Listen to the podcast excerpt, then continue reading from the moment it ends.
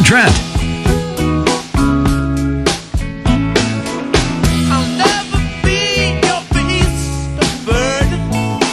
All right, everybody, we are back with a little Rolling Stones action for you right there. Uh, John Cannon coming up uh, on the NBA and what to look forward to for the fourth time in the NBA Finals between Cleveland and Golden State. You know, Trent, uh, I know that we'll have a good conversation with him about that. Mm-hmm to be to be honest with you, I was kind of hoping that Houston would have upset them just so we had a different look in the final. Uh, where were you on that? You know, I well, I always joke every single year, Jim. Wake me up when we get to June and we get Cavs yes, Warriors. Yeah. You know, there's there was a part of me of that though. I've told you before, I'm not a big Rockets fan. I'm not a big James Harden fan. I don't like the way that he plays in, in a way, yes. And, and more than anything, it was because Cleveland, or even before we knew it was going to be Cleveland, the Celtics, I just thought it'd be a lot better series. I mean, it, it feels inevitable now that we're looking at a sweep, right. maybe five games. LeBron steals game three or four, and that's it. Where if it is Houston, regardless of what Chris Paul is, you're going to get a compelling series. So, yeah, from that avenue, absolutely. But this is the best the league's going to give you, right? This is going to be mm-hmm. the best teams out there, and well, the best player on the other side with LeBron. Still, I, I'm not so much that I'm out on Warriors Cavs number four, but new blood. Yeah, I, I think yeah. I could have just because I think we would have got a much more compelling series. I'm I'm with you on that. Yes, I just think it would have been, and I think the storylines probably would have been uh, interesting as well. We've seen this storyline before, and it, will be interesting to see if indeed, if the fighting LeBrons can get anything going and, and that fast paced Golden State offense. All right, uh, we'll get into all of that with, with John Cannon. You know, the, the hockey game is set for tomorrow night. It'll be game two. And to be honest with you, partner, I just hope that game two can live up to what game one was. Because after they dropped the puck, man, oh man, oh man, was there some high flying going on in that hockey game. You're exactly right. It, it was uh, up and down. You get scoring going on, and Marc Andre Fleury, who had had that Vegas team on his back, he he let some slide by, and the, the one off the post in the third period. Yeah this this could have been even worse. Not not a great performance, and really, even though they score six goals, and it sounds a little silly, it wasn't a great performance. I thought overall out of Vegas, and if they play the way that we've seen throughout the Western Conference playoffs, I I think they jump out to a two nothing lead, and and then from there, the pressure goes right back to Washington and what they're going to be able to do. I, I'm the the Vegas story is all well and good, Jim, but I'm not as excited for this playoff, this Stanley Cup final, as I was last year. La- last year it was Nashville, and I mean, you talk about not having a hockey base at all. That's Nashville. I was yeah, more excited yeah. about what we had last year, though. I don't, I don't know what it is. Maybe I'm just the expansion and seeing a team that hasn't gone through the plight of a fan. They've never had the heartbreaking fashion. They've never had any of this. And no, none and as, of that. No. As somebody that is a fan, Jimmy B, maybe that's why I've soured on this a little bit. they've, they've never had the heartbreak of getting their right, guts yeah. ripped out in the final four seconds of a game. I I get you on that. I never looked at it from that perspective. All I know is is that the entire Las Vegas community has attached themselves to this team and you know who was sitting down right on the glass in last night's game? Oh, it's that Los Angeles, Ra- not Los Angeles, Oakland Raiders owner. Yeah, that's right. He was sitting right down in a front row seat on the glass, soaking it all in and being just a fan. Can you imagine what will happen to Las Vegas, Trent, now that they have such a successful hockey team? And then when the Raiders show up the following season in that brand new building, I mean, that city is going to explode sports wise, don't you think?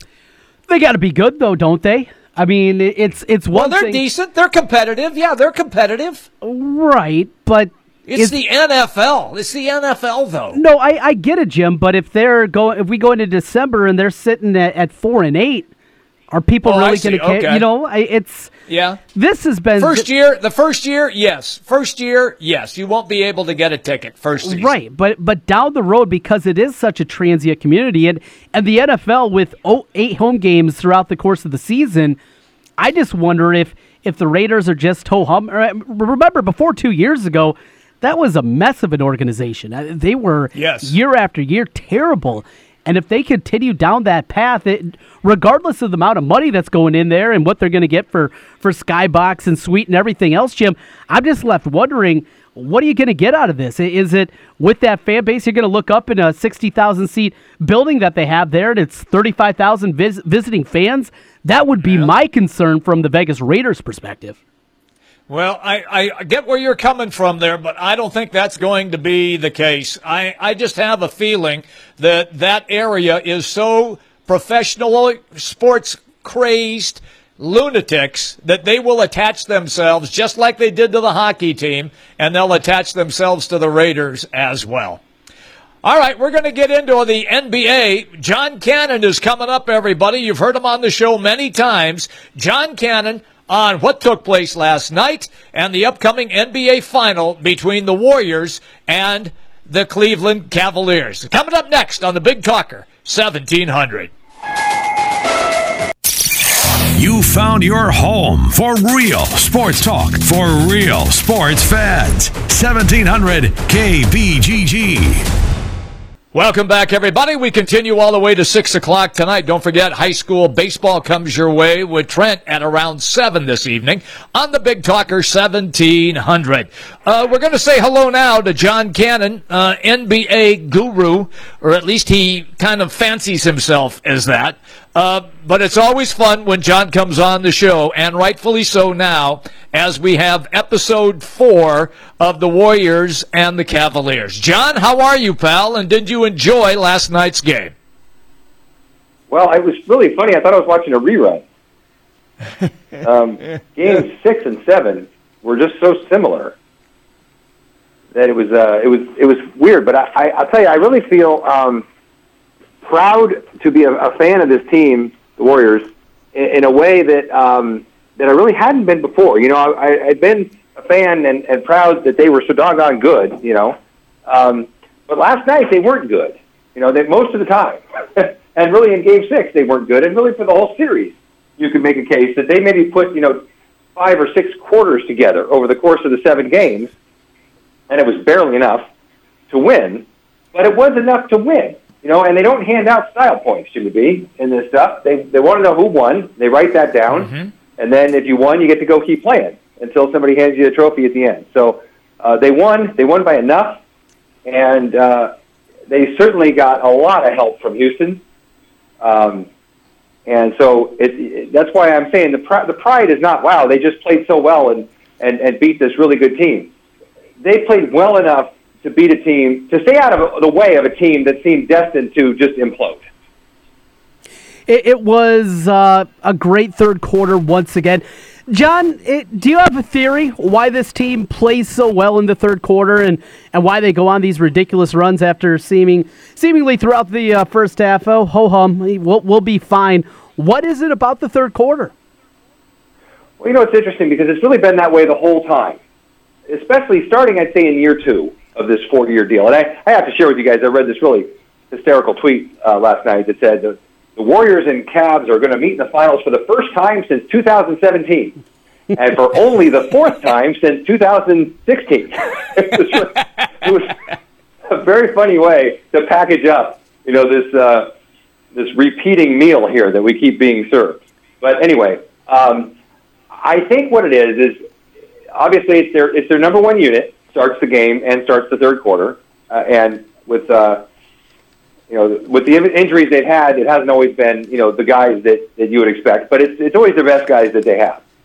And I think in the first quarter, the other team, especially on the road, is just really amped up. And for some reason, in the third quarter, it's just not the same. The other team does not have that energy coming out. They, they really get it together in the first quarter to meet that Warriors frenzy. And, and for some reason, they, I think it has more to do with the opponents than it does with the Warriors themselves. I really do. I think there are more opportunities for open shots. Other teams are not rotating as well. Other teams maybe not moving the ball as well, and forcing the, the Warriors are able to to play better defense.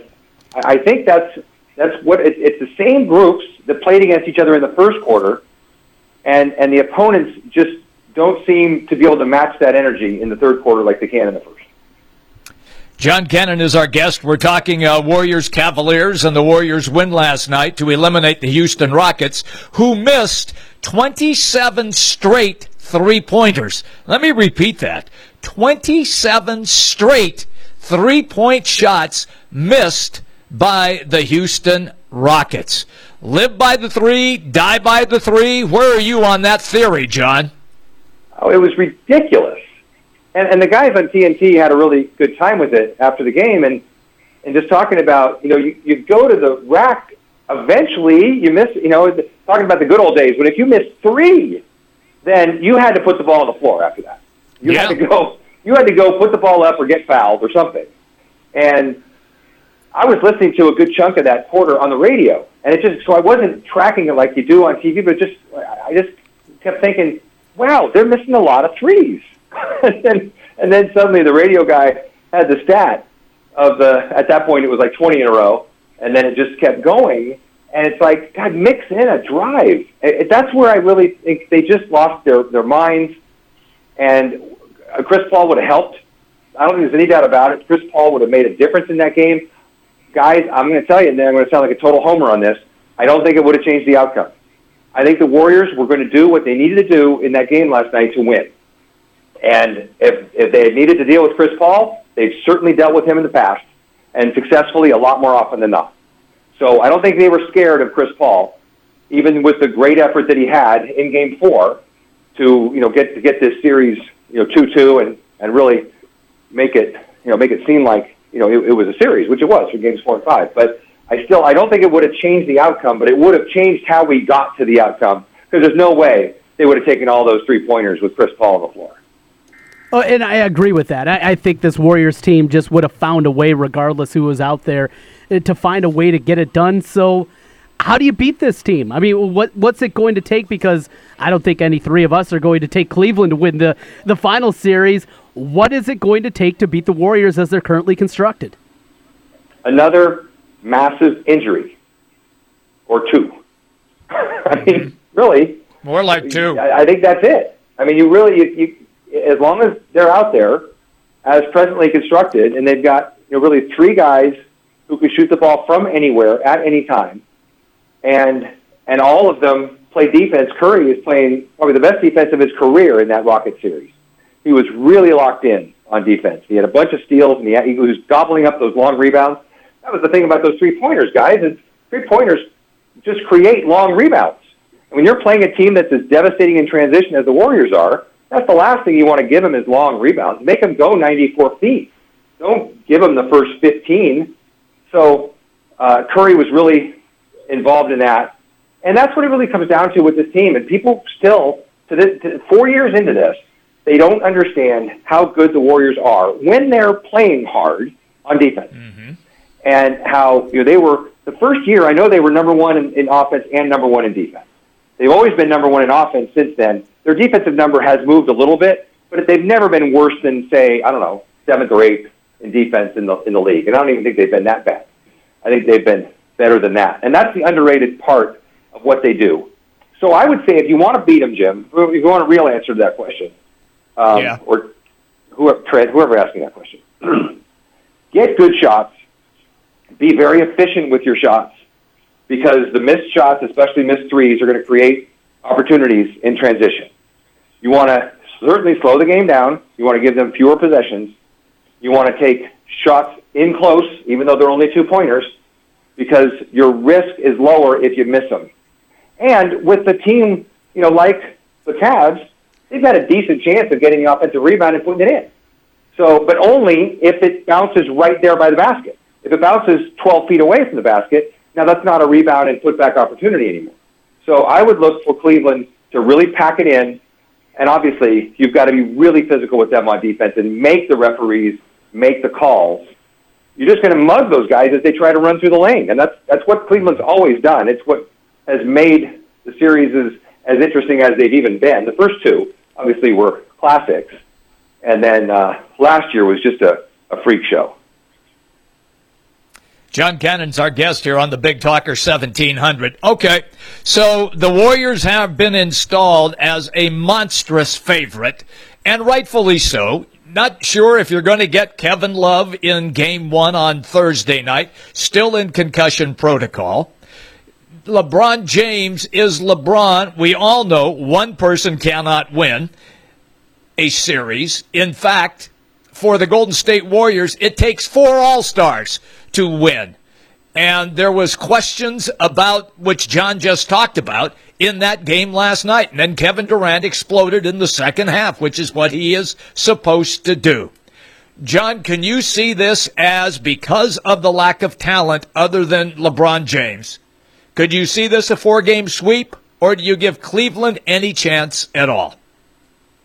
Well, I, I, I certainly think it could be a sweep, but you know that doesn't mean that the games aren't close. And you know, people still talk about, boy, they swept the Raptors, and the Raptors went and fired their coach. You know, two of those games went right down the wire. They were buzzer and, and so, yeah, so there was a sweep, but it wasn't a blowout, you know, series victory. And I, I think that I, I, I certainly see it being a sweep. I think it'd be an upset if, if Cleveland won a game, except that the Warriors have this habit of kicking one away. You know, and especially they're used to having home court. So if you if you're the home court team and you kick one away, well, you get game five at home. It doesn't really change anything. If you're the road team, now you got to go on the road for game five. And even if you're up 3 1, if you lose that game, now it's 3 2. You're going back to your last home game in game six, and you better win it. If you don't, you got to go back for game seven on the road. So they're not used to that. They, they have this. This was the, the first series, the Cleveland, the, the Houston series that just finished, was the first one in the four years where they did not have the first two games at home and home court advantage. And I think they got a little sloppy with that, and it almost cost them, almost cost them the whole series. But they can kick one in this series against Cleveland and have Game Five at home. And they'd rather clinch, you know, really, uh, if, if you ask them without a microphone running, they'd rather clinch Game Five at home than clinch Game Four on the road any day of the week. John. So no. I, I want to jump. I don't see Cleveland doing anything in this series. But guys, you know, maybe they turn these young guys loose. You know, these guys that haven't played that much and and there's nothing to lose and get them out. Get you know, uh, you know. I don't know if I'm Ty Lue if I don't just do that. Just LeBron and and these young guys that are too stupid to understand what they're in the middle of, and see if something magical happens. John, with that, I, I want to jump to the other side. John, it's always interesting when we have you on the show. Now the debate God, as so. we get ready for the finals. Yes. Uh, now the debate as we get ready for the finals comes down to who is the MVP for the regular season. And I'm sure that it's probably going to go to the beard. Um, I get it. He had a terrific year. But all everybody talks about is the greatest player on the planet today is in Cleveland. So why does that uh, that happen to Jordan? Barkley uh, won a MVP uh, when Jordan was playing it as well. Why why does that happen? Do people just get tired of voting for the best player? They, I think they really do, and it's terrible that they do. But people have short attention spans. I mean, I, I'm going to throw a political example in here: the 2000 presidential election, which really changed the world. I mean, it really changed the world. When you look at the war in Iraq and climate change and all the things that when you look back, the difference between having Al Gore and George Bush as the president, it, you can you can say it was for the good or bad. I'm not going to get in that discussion, but it changed the world. And Yes. while that was at the Florida Supreme Court, you had people saying, "Look, just get it over. Just pick one. Just pick Yeah. one." It's like Yeah. they didn't have the patience to wait to see who was going to be president of the United States. So how are they going to have the patience to just year after year vote for LeBron James as the MVP when clearly he is the best player most of the time? Now, I would say that at least one of those two years that Steph Curry won it, and probably the year he was unanimous, I, I think he deserved it. He was changing the game in a way that LeBron had changed the game before. Well, Curry was changing it to mm-hmm. something else. So mm-hmm. I would argue that. I I've never been a Harden guy, but I was never I wasn't a Westbrook guy. I didn't think Westbrook should have been the MVP last year. I think the MVP is a guy who lifts his team. And Harden lifted his team after Chris Paul got there. you know, until Chris Paul got there, Harden couldn't lift the team. He is, I think, I mean, he played better defense this year than he has in the past, but he's a one-way player. He needs a lot of help from the officials to do what he does. He needs to have these fake fouls where he's at the three-point line and suddenly he's getting three three free throws because somebody bumped into him, or he drives and he travels and they give him free throws for that. I mean, I just I'm not a believer in him as the MVP. I would I would definitely vote for LeBron this year. I don't I don't think there's even a conversation. And, and what LeBron's doing, and I want to get your just your thoughts on this, John, because you know what the debate devol- all revolves into. It's MJ versus LeBron, who's better. Right. Know, one thing that I've just been talking about today is enjoying what we're seeing here. This is Yes. a generational talent. Enjoy what you're seeing out there with LeBron. The hate, I I just don't get it. It drives me crazy. You are going to get kicked out of Sports Talk Radio, my. I, I know, I know, I am. that kind of attitude. That is not going to cut it. Um, okay, yes, and that that would be great. And again, this goes back to my my issue with the attention span of the, uh, you know, I would say the American public, but it's really the world at large at this point. Social media has really, and electronics have not helped this. But um, people do want to tear down people after they build them up, and LeBron is on the downside of that cycle. But here's the here's the God's honest truth no one's ever played the game like he does it, including Michael Jordan. And Michael Jordan, we need to remember a couple things. Number one, he never had to carry a team like LeBron's had to carry, and not just this year, but a lot of years. He's gotten to the finals with teams that people were shaking their heads. Now, he's always been in the East. The East has not been that good, which, you know, I don't honestly remember. I know the Pistons were good, but I don't know who else was good in the in the time that uh, Jordan was going to the with the Bulls to the finals all the time. Knicks were okay, but you know it, that, that kind of thing is cyclical.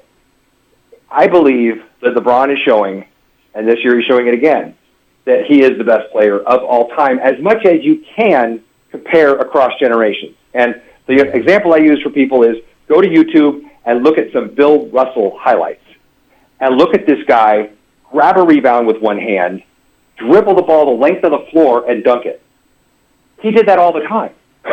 he was like six nine, but he was like a velociraptor. It was like four strides, and he was across the floor.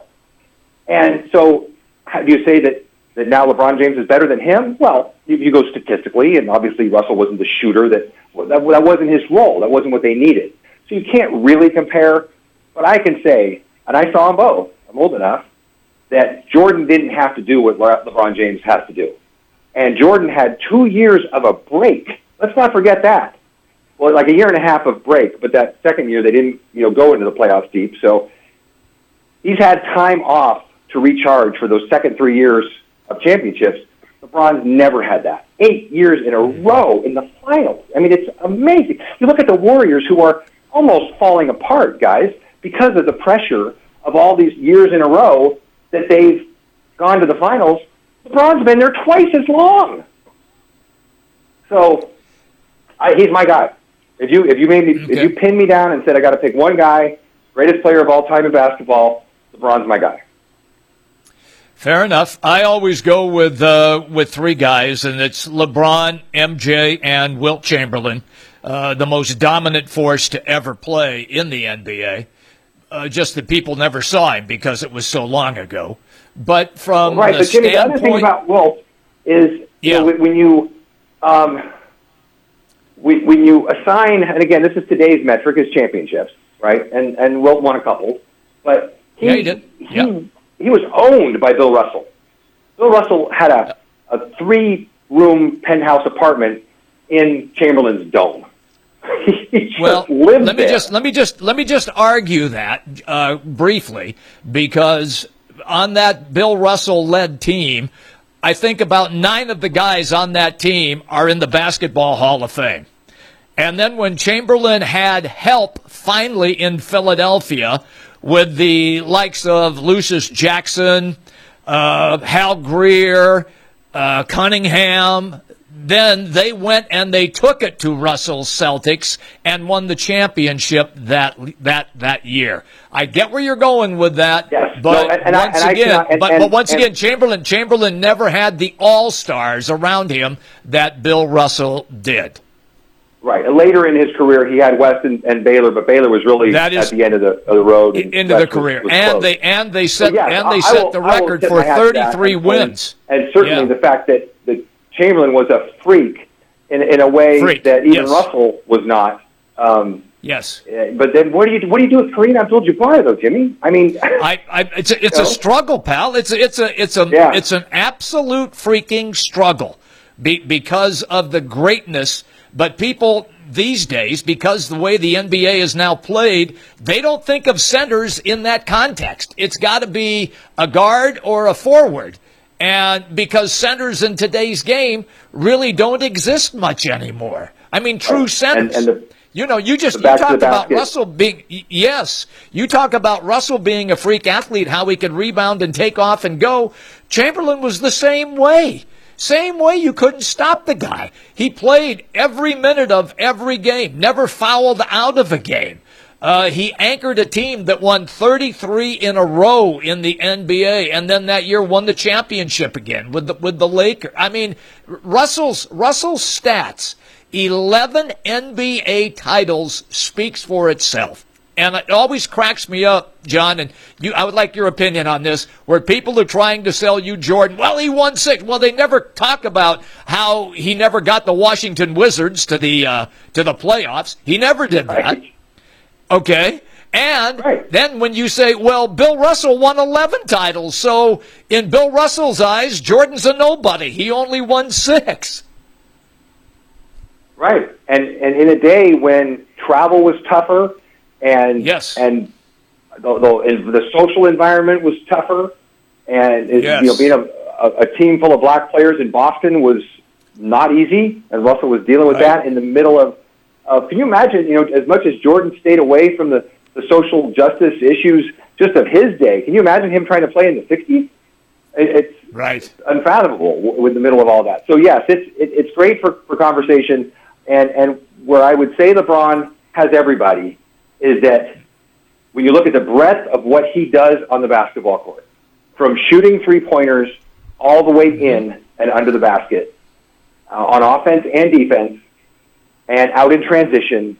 I mean, he really does everything that anyone can do on the basketball court right now. And he may, he he's not the absolute best shooter in the league, but he shoots well enough.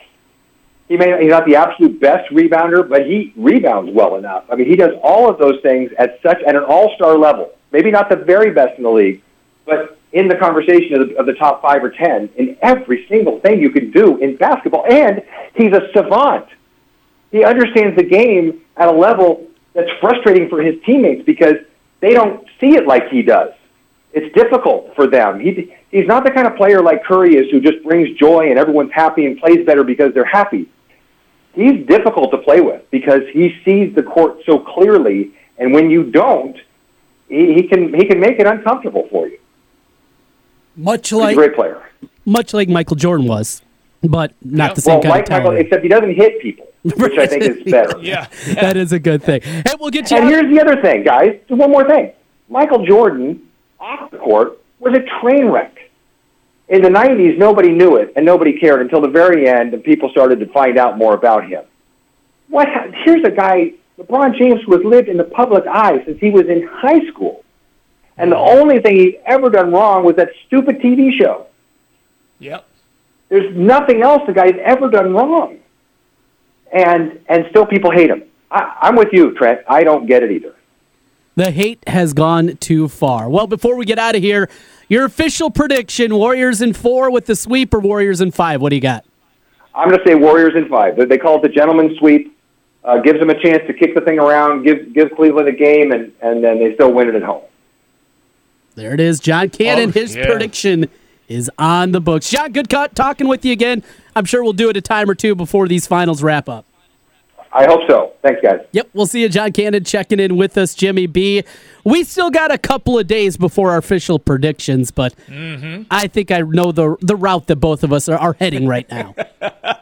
I think it's pretty safe to say. Yeah. Um, I mean, there's there's such a a difference in talent level uh, between the two teams, and it's it's not even close.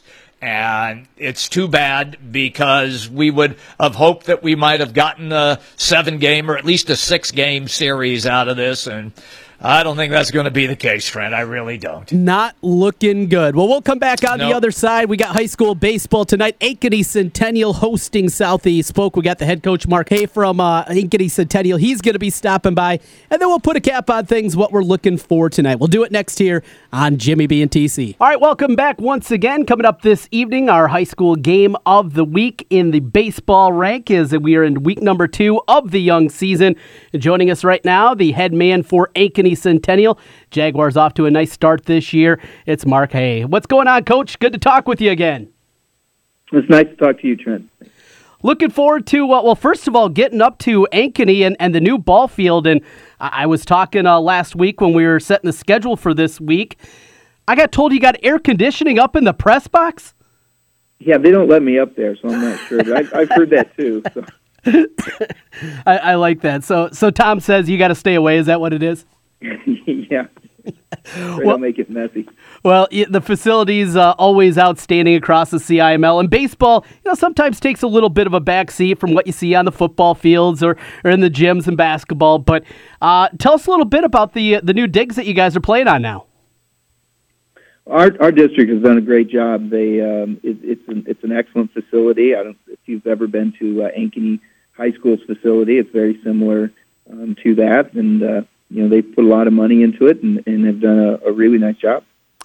So uh, with that, we get ready for the games tonight, and uh, game one, of course, five o'clock doubleheader, about seven o'clock for the second game. Let's talk a little bit about your squad. What uh, you guys have uh, had going on this season. Give us a few names that uh, people should keep their eye out for this evening. Well, we're really inexperienced. You know, we had 16 uh, seniors graduate from us last year, so just about every kid we have has, had limited varsity experience up to this point. But uh, we've got some seniors that have, have really stepped up and showed some great leadership. Um, uh, one you'll probably see tonight is uh, Noah Stober, uh, who's an outfielder and a pitcher for us, and uh, Grayson Jennings is a is an outfielder for us. Um, Luke Loney uh, does a nice job. He'll probably be in the outfield for us tonight.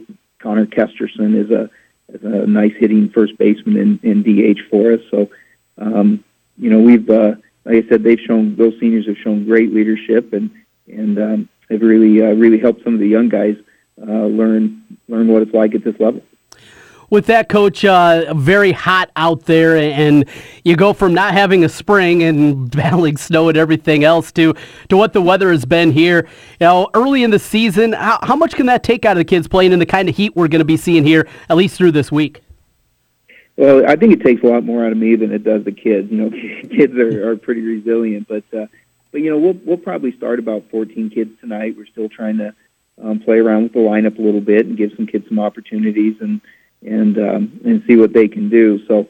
Uh, you know, there won't be a whole lot of them that will will play both ends of the doubleheader, but but it really does. We have to we have to be conscious of that all weekend uh, and making sure they're staying hydrated and and staying hydrated during the game tonight. Well you look on, on the other side and certainly a program that you know a lot about but different direction after uh, scott belger the longtime head coach at southeast polk moving on and uh, new coach there and dave hartman coach hartman though i'm sure you know a little bit about him from his days an assistant under uh, honor scotty so probably not a whole lot of difference when uh, you see the southeast polk team Well, I wouldn't expect a whole lot of difference. I know um, Dave uh, was was very uh, instrumental in, in what Scott did, and Scott obviously just uh, an outstanding coach for, for many many years, and uh, has moved on to the administration um, side. But um, great program, great athletes. Um, they can always hit the ball. They can always pitch the ball. Um, you know, so we, we know we, we're going to have our hands full tonight. You know, Coach, the, the depth of the CIML, game after game, the double headers that you guys play, just you have to be ready each and every night.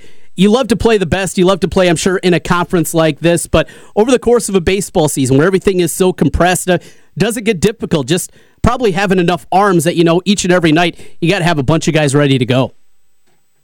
Uh, I think you're exactly right. I think I think in the long run, it really helps uh, teams in the CIML that you you're almost playing a state tournament uh, level game every night that you that you take the field. And um, there's going to be games where maybe you're a little bit depleted, and, and you might um, be throwing a pitcher who who might not be ready yet, or um, you know might be on a little shorter rest than we'd we'd like to give them. And and sometimes uh, you you're going to take some losses. But I, I think that um, convincing your kids that um, that's that's just part of uh, being in this kind of a competitive league, and uh, and not to take those losses um, for more than what they really are, and just try to come back and and worry about what you can control and take every day uh, as a new day. Coach, you uh, mentioned a couple of guys to keep an eye out for. Uh, one of them that I was taking a look at some things was Stefan Stockwell, and he's moving on playing collegiately at Culver Stockton College. What was that connection? I think Stockwell Stockton. Uh, no, I'm just kidding. I'm, I'm not. I'm, I'm not. Re- he he went down there and and uh, he he went to a, a showcase down there and tried out for them, and, and they really liked what they saw. He's a, he's a, a nice left-hand pitcher. Has got his velocity up quite a bit this year, and and uh, has uh, has really three pitches he can throw for strikes and throws them very well. Got one final thing for you as we're talking with Mark Hay, the head coach for Ankeny Centennial, getting ready for our game of the week coming up tonight. Ankeny Centennial and Southeast Polk, game two of that doubleheader this evening, about seven o'clock with the first pitch. Coach, uh, you know, as as you go through, I was talking to somebody that does uh, high school baseball down in Texas. Now we have it right; we play it in the summer. We're not like you know our, our neighbors around us that have to play summer baseball during the spring. I love the way it's set up, but they play series. When you get to the playoffs when you get into regional and and uh, district play they play series. Is that something you'd like us to see in the state of iowa? Or do you like the one and done that we get each and every year uh, when we get to the tournament time? Well that's kind of a tough question because i know there's there's an awful lot of problems with with having series. Uh, the the umpiring might be kind of tough for the state to be able to schedule if we went to uh, those types of tournament format and and the, the you know, when you look especially at the 1A schools and, and field usage and availability might be a little bit difficult um, for the association. But, but I think baseball is one of those sports that, um, you know, a pitcher can make a big difference. And, and so you can have a team who doesn't have a, a great record, maybe not a great team, but they've got a great pitcher. Uh, and that can make a big difference in, in a postseason um, run. So you know, I, I, I always think series uh, in baseball probably is the, the way to go. I just don't know how practical uh, it would be to head that way. It would be tough. There, there's no doubt, and and more times than not, yeah, you get upsets that happen seemingly each and every year. A lot of times that cream rises to the top, and Ankeny Centennial, one of those teams, seemingly each and every year. Coach, looking forward to it tonight. Excited to check out the new field and uh, watch some good baseball this evening. Thanks for your time. Uh, thank you for having me. So, high school baseball back on the airwaves once again. Getting excited for it tonight as we have Ankeny Centennial hosting the Southeast Polk Rams, two very successful programs throughout the years. And uh, Southeast Polk, they come in at number nine in the first rankings of the season. Johnston, they're at number one in Class 4A, followed by Iowa City West. Two CIML teams follow them up with Dowling Catholic at three, Urbandale at number four, Waukecha Indianola at number seven and their Southeast Polk at number nine. The rankings in Class 4A. Seven o'clock tonight with the first pitch between the Jags and the Rams should be a good one as always, and always a good rivalry between those two schools. Doesn't matter the sport. You always have that also happening. Looking forward to it coming up this evening. High school baseball. Then on Thursday, more baseball action here on 1700. We'll make our way south down to Norwalk with Des Moines Roosevelt coming to town Roosevelt on in Norwalk. That'll be the game on Thursday evening. We will take the break. High school baseball on 1700, presented in part by Brick Gentry PC, along with Bennigan's on Merle Hay Road. Proud sponsors of high school baseball and high school sports on 1700 KBGG. So there was Ankeny Centennial head coach Mark Hay getting ready for a little baseball tonight. Jimmy B and now I don't know if you were listening uh, during my interview with Coach, but Ankeny Centennial, new baseball complex up there, and an air conditioned press box, Jimmy B. Can you believe the luck for your man, Trent Condon?